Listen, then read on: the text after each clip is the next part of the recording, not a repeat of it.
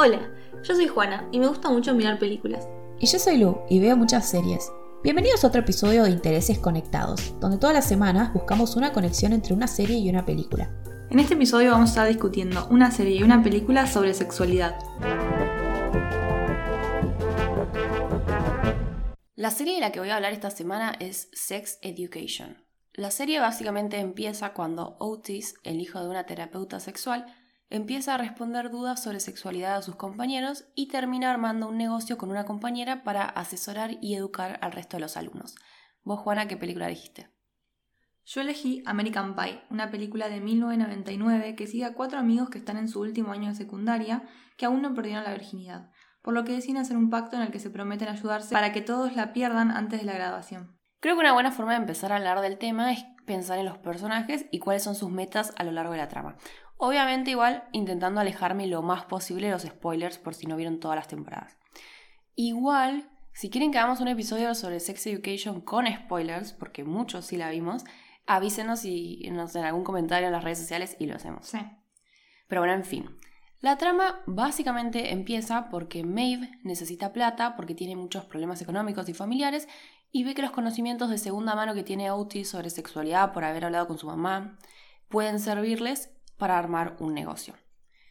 Lo que pasa es que a través de los episodios vemos que más allá de las recompensas económicas que logran dando este servicio, Otis y Maeve realmente como que empiezan a disfrutar ayudar a sus compañeros y literalmente les mejoran las vidas, sobre todo a algunos, ¿no? Sí.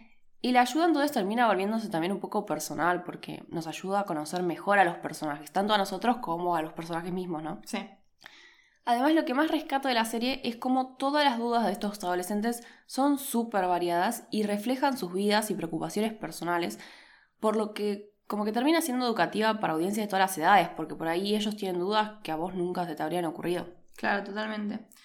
Eh, bueno, en el caso de la película, yo sí voy a hablar con spoilers, porque si no, creo que no la, no la voy a poder aprovechar lo suficiente. Pero bueno, es una película de 1999, como que ya pasó un buen tiempo, así que los personajes principales de American Pie son los cuatro amigos que ya mencioné. Jim, Chris, Finch y Kevin. Y como demuestra la sinopsis de la película, tiene una meta muy clara, que es tener sexo. Las razones por las que no tuvieron sexo hasta ese momento son distintas porque, por ejemplo, Kevin tiene novia y la razón es que ella no se siente preparada. Pero más allá de esto, los personajes son un tipo de personaje que no solo podemos ver en esta película, que es relativamente común, que es el adolescente que es medio un inadaptado social, que siempre está pensando en tener sexo, pero no sabe cómo acercarse a las chicas. Mm. De los cuatro, el que más se acerca a este prototipo es Jim, que me arriesgaría a decir que es el más protagonista de los cuatro. De él también vemos su casa y su familia y vemos cómo su papá no sabe muy bien cómo manejar este desborde de hormonas que Jim parece estar siempre sufriendo. Siendo el ejemplo más extremo, la escena que le da el nombre a la película, que no pienso describirla, así que si no saben de lo que hablo, la pueden googlear. Polémica. Sí. Luego de que hacen este mencionado pacto, podemos ver cómo este deseo de tener relaciones sexuales antes de graduarse es el centro de las vidas de estos adolescentes, al punto de que están dispuestos a hacer casi todo para lograrlo. Entonces sus preocupaciones más grandes giran en torno a esto, básicamente. Claro. Bueno, en base a todo esto que dijiste, creo que es muy claro que lo que más distingue a la serie de la película es entonces cómo retratan la sexualidad, ¿no? Si tuviera que usar una sola palabra de cómo lo hacen en Sex Education, creo que hacen mucho énfasis en la honestidad. O sea, los alumnos son honestos con Otis y eventualmente con su mamá cuando les cuentan sus dudas, pero también son honestos consigo mismos antes de plantearse estas dudas y son honestos después con sus parejas cuando les tienen que comunicar sus inquietudes, la mayoría. Sí. Entonces, por ahí vemos, eh, no sé, conversaciones serias sobre cómo es tener vaginismo, tener relaciones casuales, fetiches, diferentes puntos de vista sobre qué es placentero y qué no, métodos anticonceptivos, consentimiento, las ganas de experimentar, cómo es vivir la sexualidad para miembros de la comunidad LGBT y hasta para personas con capacidades diferentes, o sea, es como muy variado. Y todo esto se muestra como algo completamente normal, natural, deseable, nunca es objeto de burla o mostrado de manera grotesca, ¿no? En cambio, películas como American Pie muestran la sexualidad más como un acto, como principio y fin, y como una meta, ¿no? Sí. Claramente. Y creo que Sex Education apuesta por una mirada un poco más integral.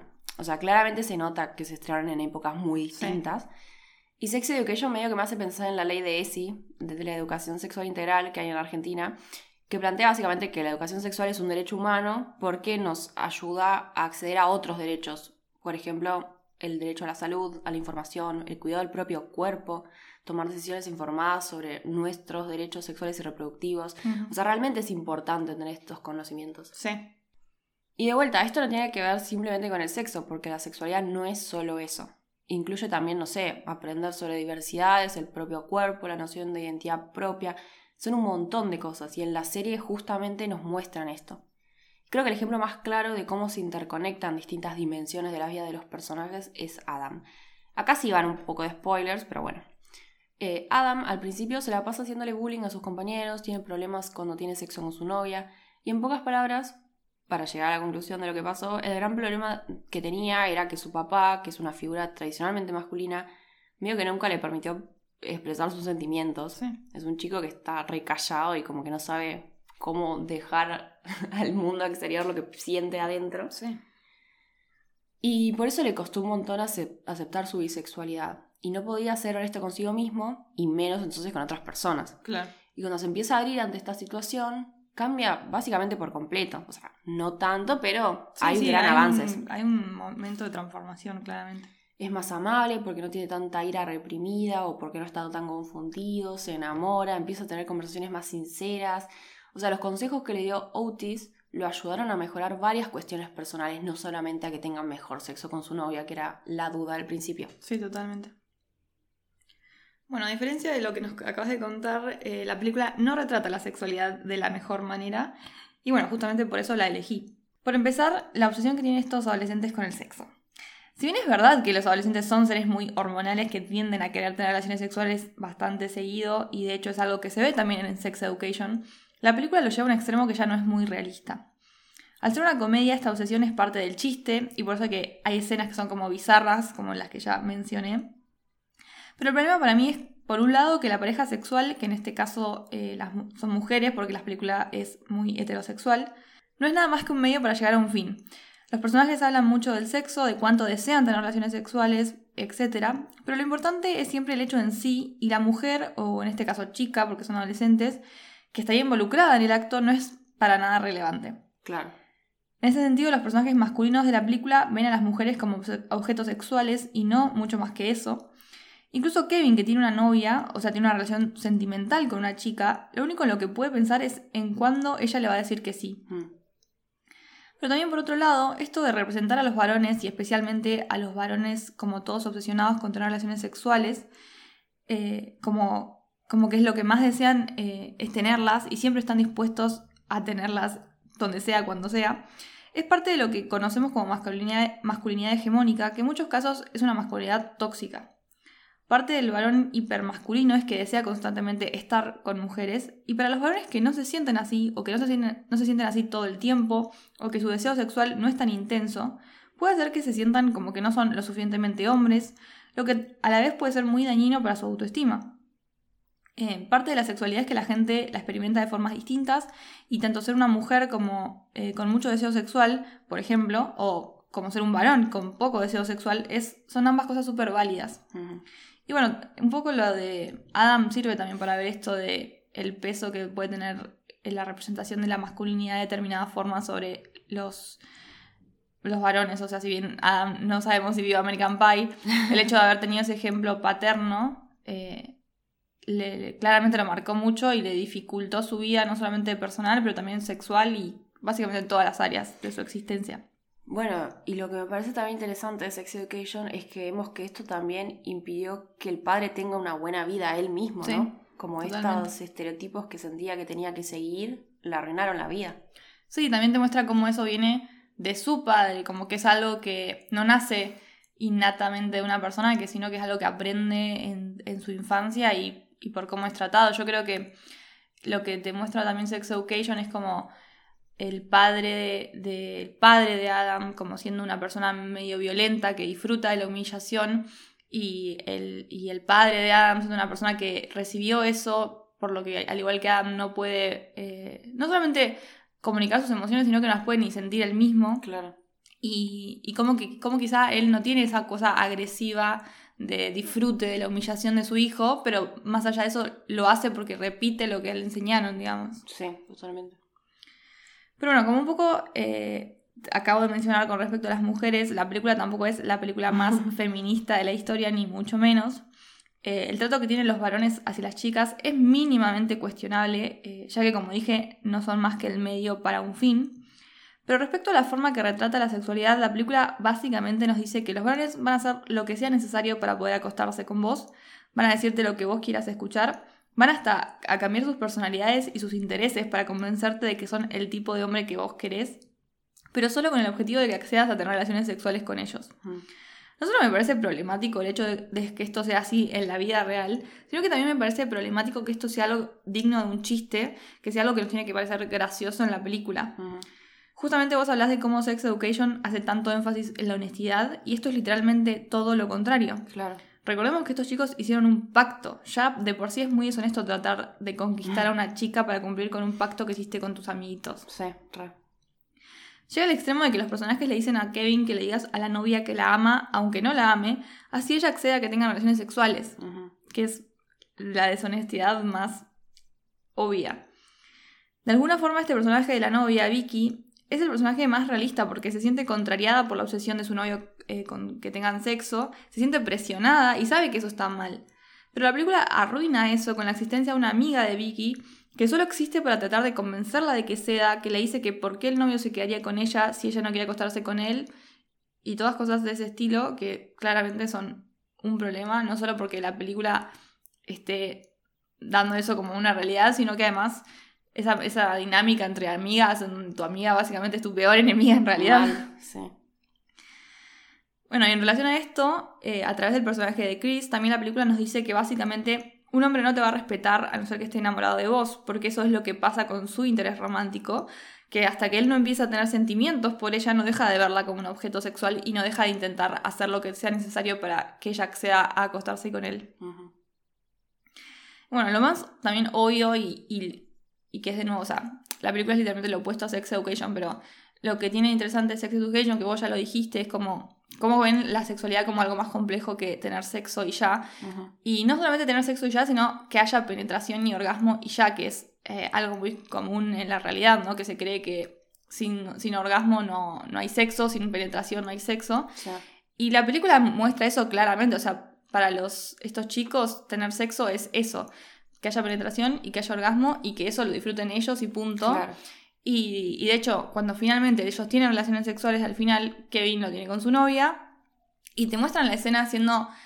La escena sexual es como que no, no, no, se muestra eso, como que hay penetración y punto. Y no te muestran lo que, lo que puede venir antes, lo que puede venir después, como una cuestión mecánica en donde eh, la chica eh, no necesita nada antes, porque eso también es muy común, que eh, el, hombre asume que eh, la mujer se siente como él y, no necesita más nada que penetración, que es absolutamente no real porque no es así como funciona el cuerpo femenino. Entonces, de nuevo, como que la película eh, reproduce una imagen del sexo que es poco realista, que no le sirve a nadie porque la gente que lo ve así no va a poder disfrutar del sexo realmente y que además a la larga termina siendo dañino especialmente para las mujeres que, por ahí no, no disfrutan del sexo y no entienden por qué, y es porque tienen esta visión tan limitada de lo que es la relación sexual. Es que hasta la amiga de Vicky le dice como, bueno, te va a doler, pero bueno. Sí, ya fue.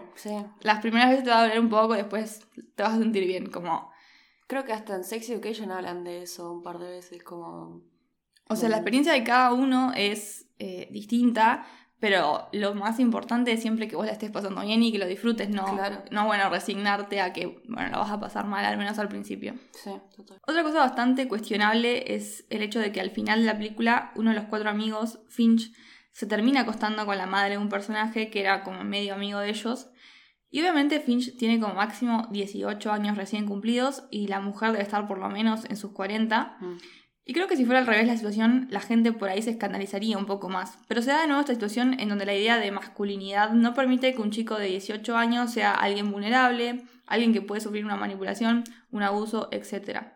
O sea, si Finch tiene 18 años, es legal, hay consentimiento, todo lo que quieras. Pero no deja de ser algo que puede ser debatido y las implicancias que esa, una situación así tiene y la dinámica de poder y todo lo que quieran, por eso me pareció digno de ser mencionado porque la película claramente no lo trata con el peso que él merece. No.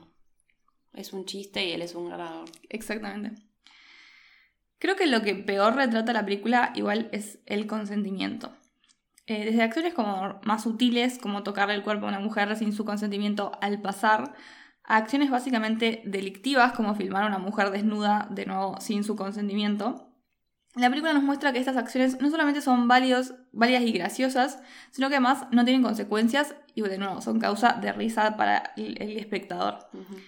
Me parece que es algo bastante grave, la verdad, que los adolescentes sean expuestos a este tipo de cultura en donde no hay lugar para las personas, eh, que, para que las personas digan que no o que sí, y que cometer actos que directamente atentan contra el bienestar de otras personas no tienen consecuencias, ni para quien los comete, ni, pero tampoco para los que la reciben. Claro.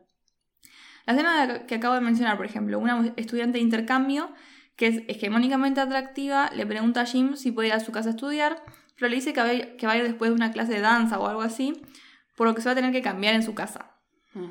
Eh, y por esto los amigos de Jim creen que es una gran idea que él deje la cámara prendida en la habitación y haga un live stream para que ellos la puedan ver desnuda. La situación escala y el live stream lo termina viendo toda la escuela, obviamente, y en una escena muy poco realista, ella se desnuda de forma súper sexual y termina masturbándose en la cama de Jim. Esto obviamente es un horror, o sea, el hecho de que esa chica haya sido expuesta así en internet sin, su consentimiento, creo que a esta altura no es necesario que explique por qué. Eh, pero encima, como dije, esto no tiene consecuencias para Jim. O sea, tiene consecuencias, pero que le sirven a la trama, ¿no? Consecuencias como el chico es denunciado por lo que hizo. Tiene consecuencias de que todo el mundo se burla de él porque no pudo. Porque no pudo concretar el acto, básicamente. Que eso no tiene nada que ver con la cuestión del consentimiento. Claro. Tampoco tuvo consecuencias para sus amigos, que fueron los que tuvieron la idea y los que estuvieron viendo el live stream. Y no solo la escena no tiene repercusiones en este sentido de que no pasa nada respecto a eso, eh, porque tampoco vemos si la chica se entera ni nada, sino que además al final ella vuelve a aparecer haciendo una videollamada con Jim, como si nada hubiese pasado, como si una chica real no hubiese tenido un montón de problemas sociales, emocionales y de todo tipo después de vivir algo así. Hace que todo, que todo sea todavía peor porque no solo te están diciendo que puedes grabar a una chica sin su permiso, sino que además a ella le va a gustar o mínimamente no le va a importar. Claro. Además, toda la escena con la chica es completamente poco realista. O sea, claramente escrita por un varón y sacada de sus deseos más, más eh, privados. Porque la chica era. O sea, primero el, hecho de clásico del que ya hablamos en, en, un episodio anterior sobre la belleza de la chica más hermosa del universo, de la nada estando interesada del, del chico no tan hermoso del universo. Eh, que es extremadamente sexual, que va a la casa de un chico que apenas conoce y se desnuda en su casa y encima se desnuda sexualmente, porque si todas las mujeres cuando están solas en una habitación se desnudan de forma extremadamente sexual. O sea, nada de esa escena y de toda esa secuencia tiene sentido en la realidad. Bueno, es que también gran diferencia entre American Pie y Sex Education es que American Pie claramente está creada por un varón, mm. está guionada por un varón y Sex Education está creada por una mujer y tiene, me fijé, y el grupo de guionistas es bastante variado. Entonces se nota mucho cuando hay varias voces intentando mostrar algo distinto que un chabón diciendo básicamente su, no sé, su fantasía de la secundaria, supongo. Totalmente, es, es eso. Por suerte, igual, los adolescentes de hoy en día claramente tienen contenido más sano que ver en películas como American Pie. que igual dicho sea de paso, en realidad American Pie después se convirtió en una saga de nueve películas y la última salió el año pasado. El tema es que en realidad no sé quién consume estas películas nuevas. Eh, porque claramente no son súper populares. Y es más, ni siquiera se estrenan en cines, se estrenan directamente en DVD o streaming, supongo ahora. En cambio, Sex Education es de las series más vistas en Netflix, o sea, hay un cambio claramente veo esto con optimismo porque creo que la serie deja mensajes lindos, ¿no? O sea, como ya dije, habla de la importancia de la honestidad, del consentimiento, de la autoexploración, respetar la diversidad sexual. Son temas importantes. Sí. Eh, encima hay personas de distintas nacionalidades y etnias, personajes gay, lesbianas, pansexuales, bisexuales, heterosexuales, no binarias, asexuales. O sea, vemos un espectro de personajes que por ahí no vemos en casi ningún lado. No. Lo que más me sorprendió, igual creo, eh, fue una escena de la tercera temporada en la que hay una conversación sobre cómo podía disfrutar de su sexualidad un chico que está en una silla de ruedas y básicamente tiene un uso ilimitado de sus extremidades. Entonces una chica básicamente le pregunta, o sea, ¿qué puedes sentir? ¿Qué podés y qué querés hacer? Me pareció muy increíble porque me atrevería a decir que no hay una escena similar en ninguna otra película o serie y menos tan popular. No, no. Y para contrarrestar por completo con American Pie, Otis en un momento aconseja a una compañera que está desesperada por perder su virginidad que no tiene sentido apurarse, que lo haga cuando ella realmente tenga ganas y no para sentir que estaba como tachando algo de una lista que tiene que cumplir, que claramente es lo que hacen los de American Pie, ¿no? Sí, además también esto, este, esta diferencia entre el concepto de, si bien creo que no sé si en Sex Education lo hablan directamente, pero está constantemente dado a entender como que la virginidad en realidad es una construcción social y que no existe, o sea, no existe la virginidad como tal, sino simplemente como un constructo social de que el, sexo es esto que ya dije, penetración, que es absolutamente eh, falocentrista porque las mujeres tienen sexo entre ellas y no necesariamente hay penetración, o sea, eh, hay un espectro sexual mucho más amplio de lo que conocemos en, hegemónicamente y, y American Pie eh, reafirma eso, el sexo es eh, la virginidad que existe, eh, para, para, dejar de ser virgen tenés que tener relaciones sexuales heterosexuales con penetración, y en cambio Sex Education te plantea una mirada completamente distinta. Sí. bueno, en el caso de la película, obviamente, como acabo de decir, es lo opuesto porque deja mensajes terribles alienta la deshonestidad, alienta la falta de consentimiento, representa el sexo y la sexualidad de forma poco realista, no cuestiona ni mucho eh, menos condena tanto lo que acabo de mencionar como el hecho de que haya presión en una pareja para que tengan relaciones sexuales, que las mujeres sean tratadas como objetos sexuales, que los varones se aprovechen de determinadas situaciones, entre un montón de otras cosas. No existe diversidad, no existe nada que no sea la heterosexualidad, básicamente no existe la gente no blanca, o sea... Sí, sí todo mal, básicamente. De nuevo, la representación del sexo, o sea, del acto en sí mismo, y de cómo la gente se siente o puede sentirse al respecto es casi arcaica, a esta altura es conservadora y simplemente no realista. Y lamentablemente hubo gente que creció creyendo que así funcionan las cosas. Sí, totalmente. Eh, bueno, ¿querés que hablemos de qué nos pareció? Dale. Bueno, obviamente a mí me gustó la serie. Eh, creo que combina a la perfección todo lo que necesita tener un buen contenido adolescente. O sea, tiene una estética hermosa como si fuera una película de John Hughes de los 80. Educa sobre temas actuales, tiene momentos cómicos, pero también dramáticos para entretenernos. Siempre está bueno ver un poco de drama adolescente, de uno le gusta a otro. Obvio, es divertido. Y si no la vieron, se las recomiendo porque está muy buena. Y hace poco justo salió la tercera temporada en Netflix, así que si no vieron ningún episodio, tienen para entretenerse por un tiempo. Sí. Bueno, a mí claramente la película no me gustó, no es mi preferida, ni mucho menos. Me parece que. Bueno, no sé, yo estaba, apenas estaba viva en 1999, pero no sé si ni siquiera si era divertida en ese momento, la verdad. No me parece graciosa, me parece. Nada.